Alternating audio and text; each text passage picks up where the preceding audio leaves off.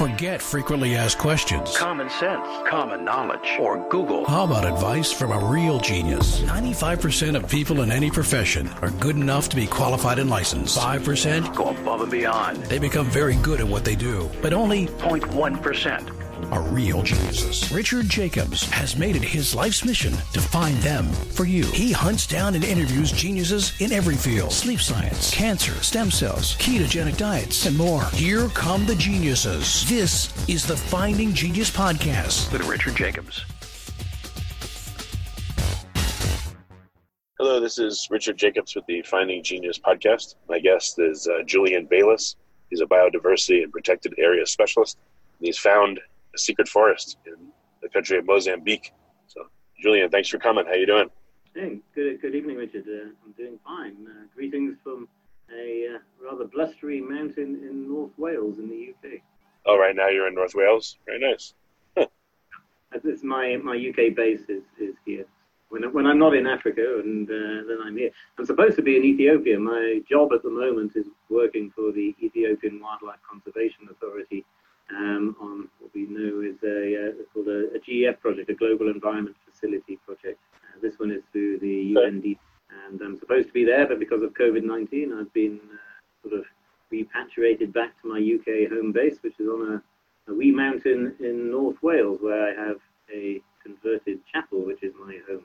I hope there's uh, interesting stuff to explore, at least in your local area too.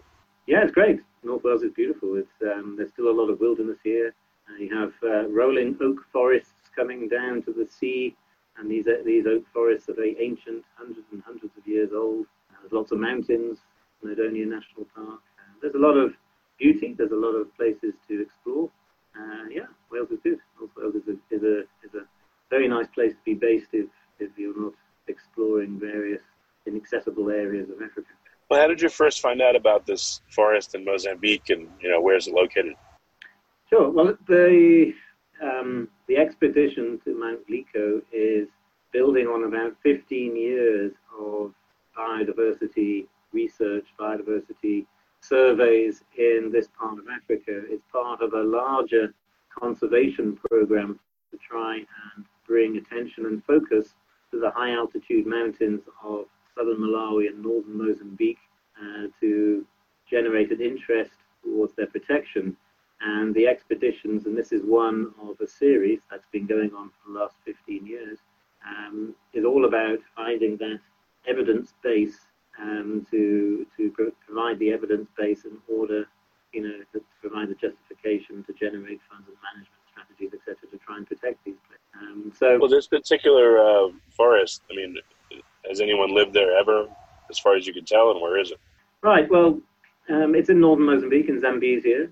Um, the local people surrounding the base know of nobody who's ever been there. Um, and we, we asked the communities on, on all sides of the mountain, and they said, no, no, no, we don't go there. They, um, it, we can't get there. It's too difficult to get there. Um, there's no paths, etc. You have to try and climb the rocks, and we don't know anybody who's ever done it. But what they did say, which is quite interesting, is that uh, they, they talked of a tribe of little people who lived up in the forest on top of this uh, Inselberg. And uh, they said if you if you walk to the base of the mountain, the base of the rock, they'll throw snakes down you. And um, they, they, also talked about uh, in colonial days some Portuguese climbers, uh, I presume from the Portuguese army at the time, uh, trying to scale it, but the ropes um, snapped and they all fell down and died. So the, the local people say that the, the, little people at the top cut the ropes. Um, so the local people know of nobody who's ever been up there. We went up there in the knowledge that there was, there was no record of human humans being up there. However, we did find some pieces of pottery. Now, this is very interesting because the pottery was around the only stream that uh, originates um, from the basin of, of Mount Lico. So, Mount Lico is essentially round. It's a crater. It looks a bit like a volcano. And in, in, the, in that crater is, is a basin of forest. It is not strictly a volcano. It hasn't been formed as a volcano would, leaving a crater, you know, a crater rim, if you like. It's an Inselberg, which was molten rock, which bubbled up through metamorphic rock, which was softer rock. And then, Wait, if, if um, can you picture this as like a donut you know, Yeah. laying on the land. Is that what it looks like, kind of? That's it, pretty much like a donut. Um, and and it, it, it was igneous rock, it was molten, and it bubbled up through softer rock um, and then cooled. This one cooled in the shape of a donut. Um, and then the, the surrounding softer, softer rock weathered away uh, to expose the, the crater. And then in this crater formed a forest, a wet forest, a rainforest, if you like. And that uh, rainforest has essentially been stable or been, been there for hundreds of thousands, if not longer years. Um, That's really and- cool. How, Yeah. how high are the cliffs? And did you uh, helicopter in there, or you guys climbed? No, we, we, we didn't have the budget for a helicopter, um, but I, I did buy a drone and I I went. The first, I mean, I, I found this place in about 2012 using satellite imagery, um, but it took a few years of planning to find the time to sort of, um, you know, and, and the window of opportunity to actually try and locate it on the ground. So, I mean, there's two stages to, um, if you like, the, these type of expeditions. The first is trying to find the sites, and, and this is where essentially modern technology um, provides an advantage. We, we, we have an advantage over, for example, scientific expeditions that maybe occurred 100 odd years ago, in the sense that we, we have satellite imagery, we have, uh, you know, uh, high resolution satellite imagery that we can, we can look down into large, inaccessible areas and see with our own eyes um, in, in, in almost real time um, what, what, what the, the landscape looks like. And so going through satellite imagery, in Google, there's nothing wrong with Google Earth. You can use Google Earth. I've used Google Earth a lot. I used Google Earth for the first discovery, which was Mount Mabu in 2005. And that turned out to be the largest rainforest in southern Africa. And in a way, that's where everything started, based on that discovery in 2005. Um, and then since this time, we've been exploring several other mountains. And, Lico is one I, I saw using the satellite imagery in 2012. But then it took a few years to sort of plan plan the, the, the time and the opportunity to go and, and have a look. Because it's in the African bush, it's nowhere near a tarmac road. So you have to come off the road and then you actually have to figure out how you get to the mountain through the African bush. I mean, often um, it's difficult to see roads, especially dirt roads, if they're, if they're covered in vegetation. And and, and, and often the bridges have gone. So you, you, you can drive down a road for maybe 10 kilometers, a dirt road for 10, 15 kilometers, and then you'll come to, to it's heading in the right direction, but then you'll come to a, a river crossing where the bridge has collapsed. And there's no necessarily no way of getting through that, so you have to turn around, go back, and start again. So it's all quite a lot of trial and error trying to figure out a way to get there. So on the first recce, I got about six kilometers away, had to stop the car, and then I walked to the base of the mountain because I could then see it in the distance. And luckily, on, on that occasion, I bought a drone, so I was able to fly the drone up and over the crater, and then look down to confirm with my own eyes, with uh, with the video footage, that we were actually dealing with a basin full of forest, which was tremendously exciting. That was that eureka moment of discovery, um, of con- confirmation of what you had envisaged was there to the actuality that it is there. And that's How, really- how big is the uh, like? How high were the cliffs, and how big is the uh, top of the donut? About half a kilometre up. So um, there, there is a lower point than that, which is the part that we climbed up. But pretty much three quarters of the way around, it rises between 400 to 600 meters from the ground. That's about half a kilometre. So you're really pushing the height of the drone because the drone only goes up to about 500 meters. So we had to find a spot which was about 400 meters to the crater and then fly the drone up and over over that. But, um, Wow. Yeah, and then and then and then it's really figuring out, um, you know, how how we're going to get up there and how we're going to investigate the forest. So the local people confirmed that basically, you know, they knew of nobody who'd ever been up there, and the reason being is you can't get there. You have to. There's no roads. There's no routes. There's no paths, um, and it's a sheer rock face which is essentially impenetrable.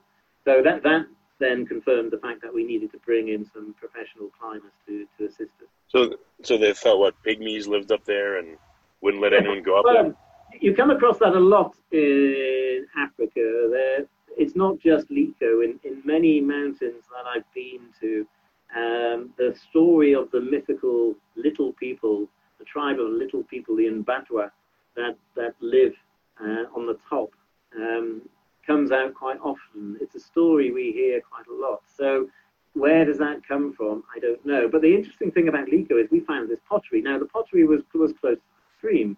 Um, and as we walked up the stream, this is shattered pottery, as we walked up the stream, we came across three upturned pots. So these are big earthenware clay pots that had been turned over and placed on the ground, and there were three of them, like in a triangle, and these were near the source of the stream.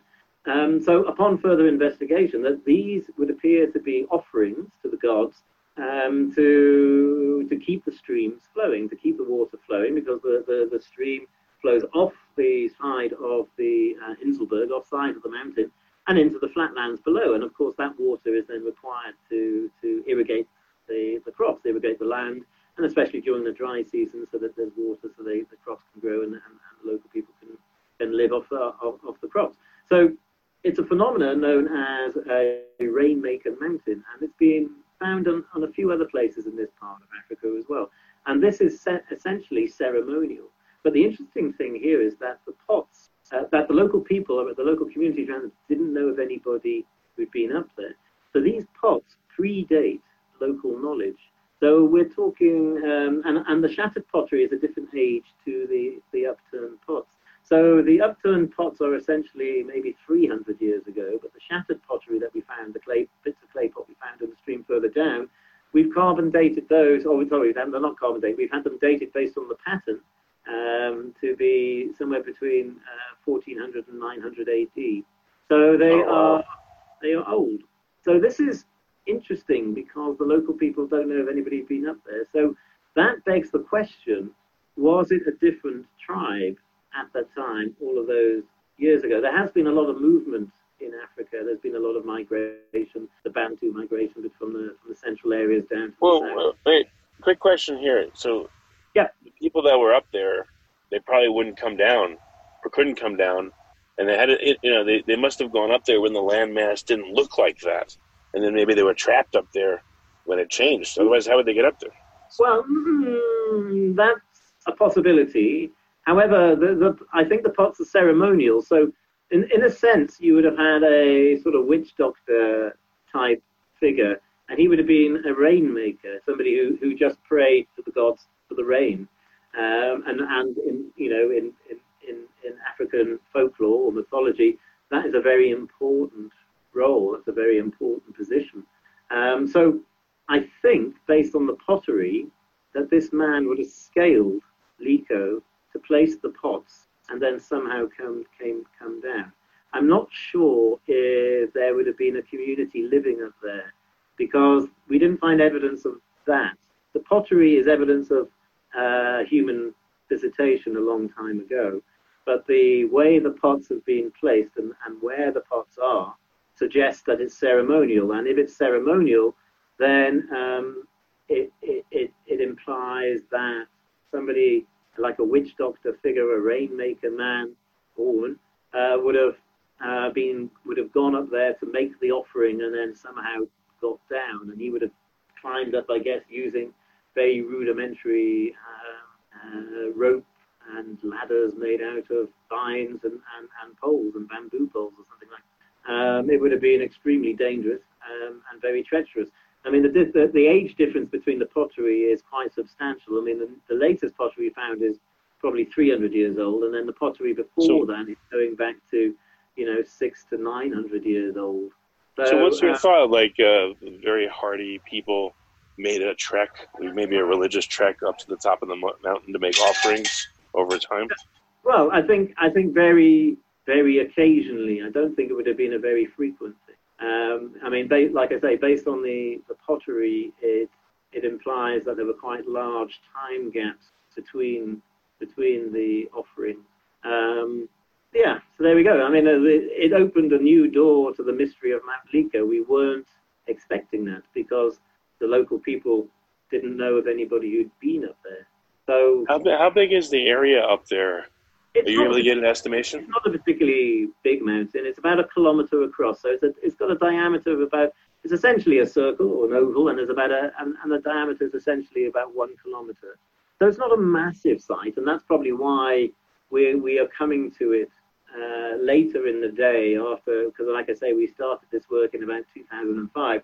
So we've been essentially working our way through the very large mountain massifs uh, that we find in northern Mozambique, like Mount Mabu, like Mount Namuli, like Mount Mulanje in southern Malawi. These are big, uh, they are large massifs covering, covering hundreds of kilometers squared um, and rising up to over 3,000 meters or 2,000 meters, etc. So Lico is essentially just a small one. It's a very small one in comparison to the others that are in that area. Um, but what struck me when I looked at the satellite imagery was just how interesting it was. It looked like a crater. It looked like a volcano full with a basin of forest, albeit a very small one with a kilometer, with a with a crater rim of about a kilometer across. Um, but I mean, the interesting thing was, you know, it occurred to me at the time is maybe you can't get there, and if you can't get there, then you know the forest will be very unique and very special. Um, so that's that's the basis of, of, that was the basis of the expedition, and, and, the local people confirmed that they knew of nobody ever been up there. So we went up there thinking that we would be the first people ever to sort of walk into this place, but that didn't turn out to be the case. We found bits of pottery, and but all of the pottery, like I say, was was by the stream, and we found some upturned pots which were ceremonial plates. And then speaking to archaeologists who were involved in uh, African mythology and, and certainly certainly the use of pottery, then basically the conclusion came to this is a rainmaker mountain, and they were being placed by a professional rainmaker who is essentially a medicine man who would have been sent up by the community to pray for rain. If you like this podcast, please click the link in the description to subscribe and review us on iTunes. Are there any animals up there? Like, how long were you up there, and how much did you explore? Is it just like virgin forest, or what did you see? Yeah, there's plenty of animals up there, really. I mean, um, we, I mean, it's only a small forest, so it's difficult to, uh, you, you wouldn't expect things like elephants or even mon- uh, monkeys really too much, not in a kilometer across. But we put some camera traps out. We came, we heard uh, bush babies, which are small primates. They're in the trees up there. Um, very, we saw them, but we didn't really get any, any proper good photographs of them. I did record their call though, so you can. We, we they are galagos, which are little um, they're, they're, essentially night apes, a bit like uh, the loris type characters, the lorises that you find. Um, and then and then the camera trap pulled out um, things like uh, antelope. There's, an, there's, there's three. We, three antelope on one of the um, the stills there. So, I mean, how did the antelope get up there? I mean, I guess if you look at uh, a lot of mountain goats, they can essentially almost climb vertical cliffs. So I think that's probably how these ones got up there as well. They might have been chased up by I don't know, wild animals a long time ago, or even by fire, or even by humans trying to hunt them. Uh, but um, there is a small group of animals, of, of, antelope up there. We didn't come across any evidence of um, carnivores. Uh, we didn't come across any evidence of things like leopards, although it would be a perfect place for something like a leopard to hang out. Um, we did a lot of small mammal trapping, so we came across little shrews and mice and rats, pouched rats. That's uh, probably a, quite a large a large rat, um, although it's quite different to what, what one would think of as. Um, and then, yeah, lots of other things really. We looked at the amphibians, we looked at the reptiles. It looks like we got a new species of um, gecko, a tree gecko. We got a new species of frog. Uh, in the one stream at the center of the basin, we found fish. These fish are mountain catfish, little barbels, about a couple of inches long. Um, they're new. And also in the stream, we found uh, crabs, so new species of crab, new species of fish, new species of gecko, new species of frog, and uh, we think a new species of shrew, a new species of small mammal, and a new yeah, species I figured, of as well. I figured you would see lots of new species there, or if there's one that's the same, you know, in the lowlands, you could uh, sequence both and see the differences to get an idea, maybe of, you know, using bio uh, molecular clocks, how long living creatures have been up there. Any any estimate yeah. on how long the the uh, the feature has been there? When it was last connected to the land around it? Um, yeah, we're working on that. I mean, um, in terms of the DNA, the sequencing of the animals, that's exactly what we're doing. We are uh, obviously DNA is used a lot in taxonomy these days, so um, the animals are being sequenced and they are being compared to um, their closest relatives and, and the very similar species that you found on the other mountains in the area. And, and really, that's how you determine that they are distinct. That's how you determine that they are different or that they're new, is when the, the sequencing. I mean, obviously, you can look at the morphology as well. I mean, there's nothing wrong with morphological taxon, taxonomy. I mean, that's how it's all done in uh, in years gone by. Um, but the DNA will tell you for sure, you know, the differences, the, the, the molecular difference between, you know, this this this type of frog of this this genera from this from Lico and this this type of frog from this genera from uh, from Mount Namuli, for example. Um, and yeah, when we do the analysis, we're looking at divergence uh, dates as well to see when um, these these um, these animals diverged. So we've got some of that data. I mean, you're talking millions of years that um, these species, millions of years ago, that these species became distinct. So I'm writing a big paper on this at the moment, which is bringing the results of all the 15 years of research of biodiversity survey, or the results of the biotic investigations from this part of Africa, and also linking that in with the abiotic, so the, the geology and the climate uh, and the geotopography, and just bringing it all together to basically, essentially, sort of um, create a new ecoregion for this part of Africa because the evidence base is um, and we've been finding a lot of new species in pretty much every taxonomic group over the last 15 years, and they are distinct from this this area, this region of Africa, this mountainous region of Africa. Um, but do you think uh, that um, anyone anyone lived up there, or maybe died up there, or was sacrificed up there? Like, like, how long do you think it'll take you to explore? Are you going to go back and explore the place so that you know everything about it, or gonna, is this enough for now? Well, I've already been back once. The, main expedition was in May 2018, and then I returned uh, just last year, just at the end of last year. I think it was in about October 2019. Um, this time with a Japanese film crew. Um, and that provided me with a good opportunity to have a look again. Um, that's when we, we picked up a few other interesting bits and pieces, such as the tree gecko and, crabs and stuff like that. Um, and yeah, I, I, I, mean, the whole of anthropology, the anthropological side, and the archaeology side of it remains to be properly investigated. We are ecologists, we are conservation scientists, uh, we're not archaeologists, and you know, so we are really just you, um...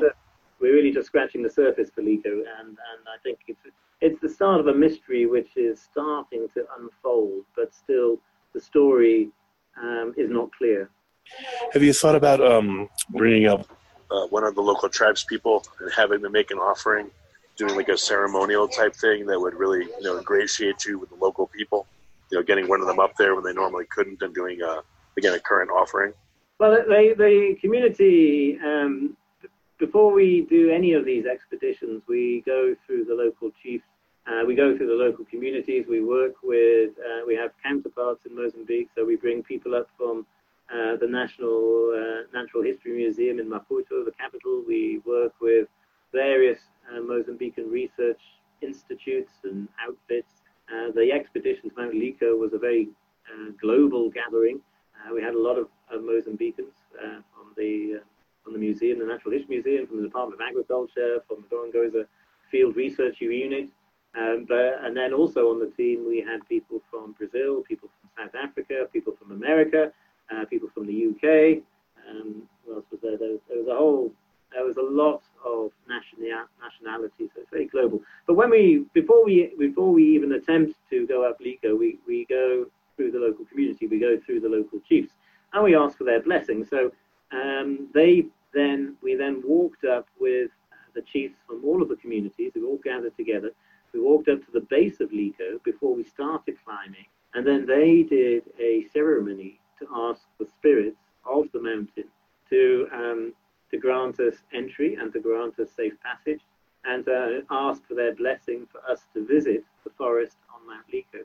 And it was quite a special ceremony. It involved a lot of chanting. It involved um, pouring of flour um, from the hand in, um, into a mound. So you just had a bag of flour and you poured it and you made a, a sort of mountain of flour, a small mountain of flour. And then you poured various drinks over that.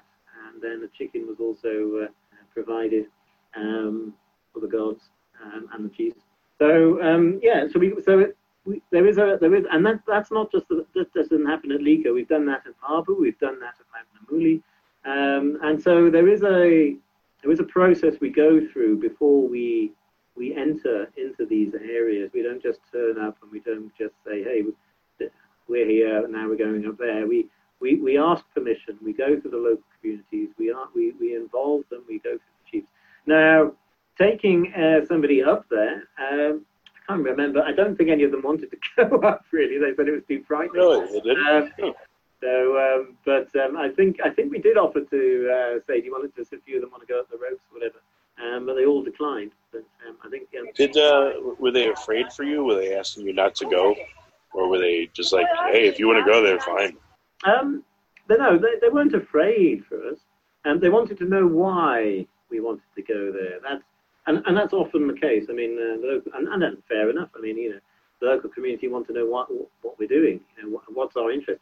We often get um, one of the common things. They don't understand that we want to look at the you know the the frogs or the butterflies or whatever. They're, a lot of a lot of them think we are after gemstones or something like that. I mean, that, we get that commonly. You know, what gems are you looking for? You're looking for gems or gold or something like that. You know, so we, we have to talk them through the process that we're not really, we're not at all interested in any of those things, and we're just interested in butterflies and frogs and, and crabs and fish and things like that, and plants. You know, and, and, and how it all fits together, and that you know we're essentially ecologists and, and also we're conservation scientists. I mean, this this is all about generating the evidence base to, to, to highlight. Um, itself isn't threatened because it's completely inaccessible. So I'm not really worried about, you know, lots of people turning up to go up there or something like that. I, I don't think that will happen. And it's also very remote and very difficult to find. Um, but for the other sites, the, the other mountains in northern Mozambique, that's not the case. They're very accessible and they're very threatened. They are being destroyed in terms of the natural forest is being cut down quite fast, and there's a lot of poaching, and all of them are unprotected. So, Lico is, in itself is, is secure and safe due to its inaccessibility, but all of the other mountains that really that we've been working on not. And and what this is doing, the expeditions to Lico, the media attention, even this interview, is it's drawing um, attention into onto the, the, the, threat and the plight of these mountains and the, and the case of these mountains in, in, in, this part of Africa in northern Mozambique, and also the unique biodiversity that they're holding. So they have very small forests compared to something like the Amazon or the Congo, whatever, but they're very highly diverse, and so they have high levels of endemism. So uh, these are animals or plants that are found nowhere else in the world. So per square meter, they've got a high level of endemism. They've got a high level of animals found nowhere else in the world. And that's what makes them special because these forests are essentially relics, uh, relic outlying patches of what was once a much larger rainforest belt coming from Central Africa all the way down southern Africa. And then uh, post uh, glacial ice age, the forests have retreated and they've left these uh, these montane patches of isolated forests. And then in these isolated forests, uh, speciation has occurred. Animals, uh, they speciate, tend to speciate faster than plants because of their, uh, they regenerate faster. Then um, they have speciated. So you've got, in each of the forests, you've got unique animals and plants that are even different from the neighboring mountains. And that's very special. And that's what makes this part of Africa, northern Mozambique and the mountains of southern Malawi, very unique and very special. And all of them are unprotected pretty much. And so that's why we need to highlight um, the, the, the, biodiversity case for their protection. Were you afraid to go up there? Or, I mean, you probably didn't expect anyone up there, but were you at least, uh, I don't know, did the stories uh, worry you or you're seasoned and you thought there'd be nothing up there except animals?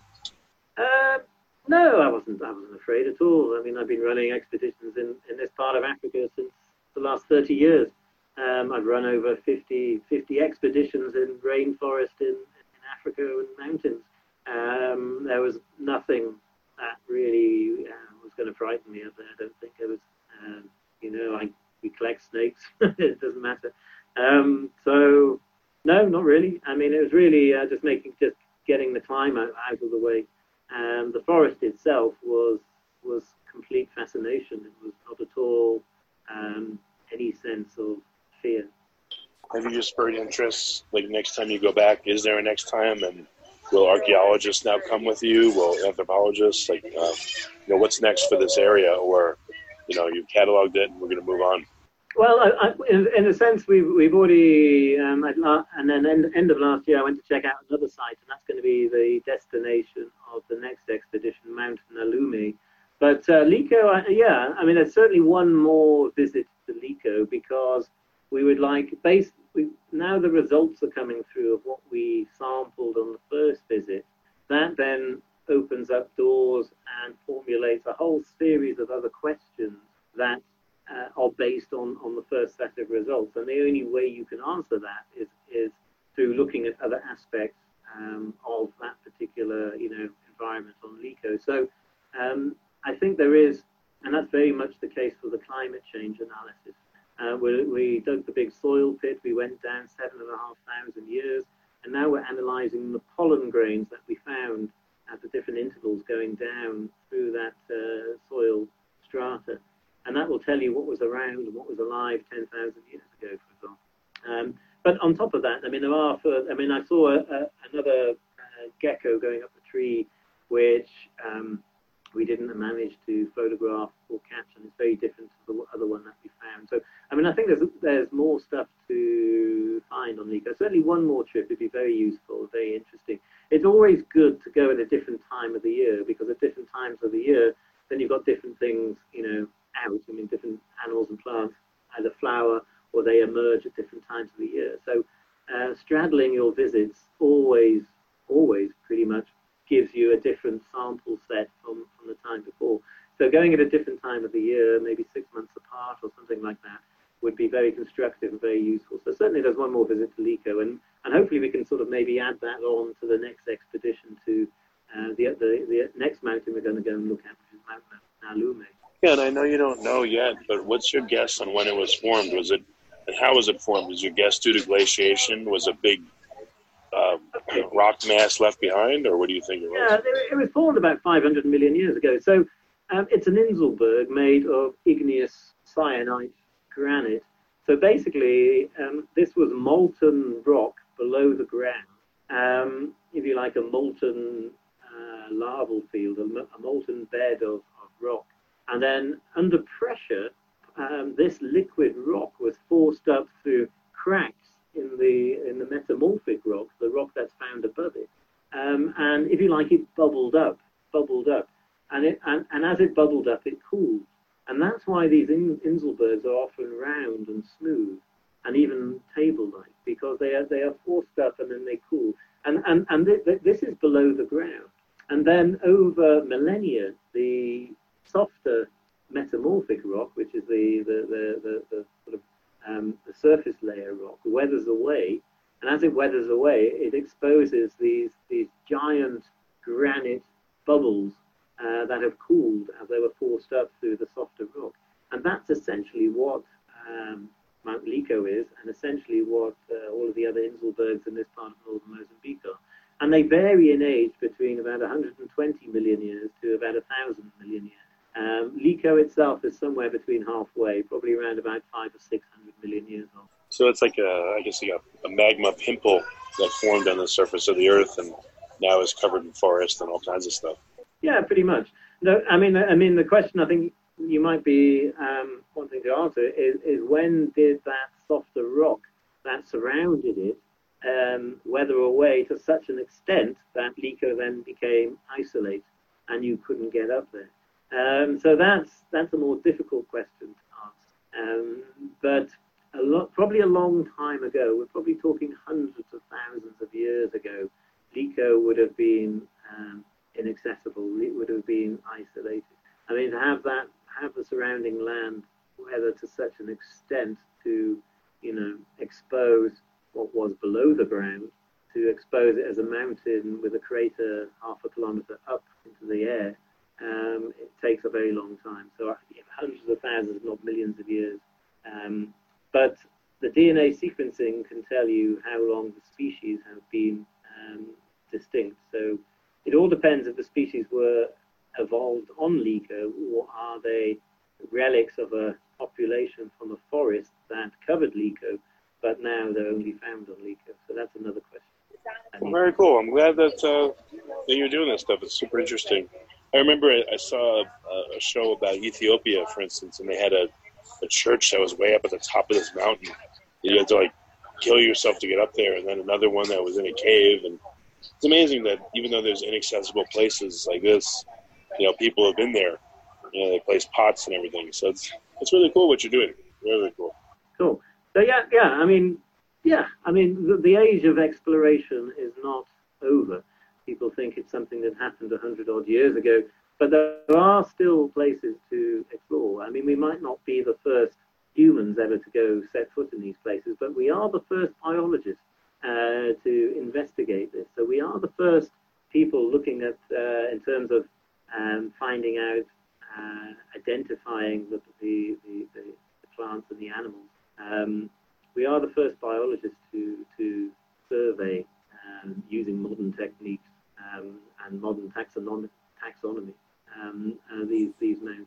So that's, you know, that's, that's as exciting as being the first human well, if you're, an, if you're a biologist, if you're an ecologist. Like. But essentially, like I say, this is all really about generating the evidence base to try and protect all of these sites in this part of Africa. Well, very good, Julian. We're out of time. Uh, where have you cataloged this expedition in particular and your other ones? Where can listeners go that want to learn more and see pictures and you know get a sense of, of where you've been? Sure. I mean, I have a website. It's julianbayliss.co.uk. Um, you can check out. There's a there's a few albums. There's several albums from about I don't know maybe ten expeditions on there. Um, I have um, there's a blog with interesting links. Um, there's a, there's a there's another link with web links. Um, there's a there's a contact page. You can drop me a line. You can email me um, if you'd like to know more or ask me questions or just say hello. Please do. Um, so uh, yeah, if you go to my website, julianbayliss.co.uk, you'll find a lot more information, and a lot more links to uh, the expedition to Mount Lico and to other expeditions in this part of, of Africa as well. Julian, I, I, forgot to ask you. I believe there's a National Geographic film about the Lost Forest. Can you uh, give listeners uh, the title and how they access it? Yeah, the, the expedition film. It's called The Lost Forest. It's on the National Geographic YouTube channel, and it came out, I think, on the 22nd of May and it's a it's a it's a documentary, 22 minutes long, that covers the expedition to Mount Lico. It's made by Grain Media, and it's part of a one episode in a series that were commissioned by the Nobel Peace Foundation. And they commissioned Grain Media to make a short series of documentaries on five of the last Nobel Peace Prizes and how the awarding of these prizes has gone on to affect work in the field. So we represent the Climate Change Award and then the use of uh, the, that's the award to Al Gore and the IPCC, the International pa- Panel of Climate Change.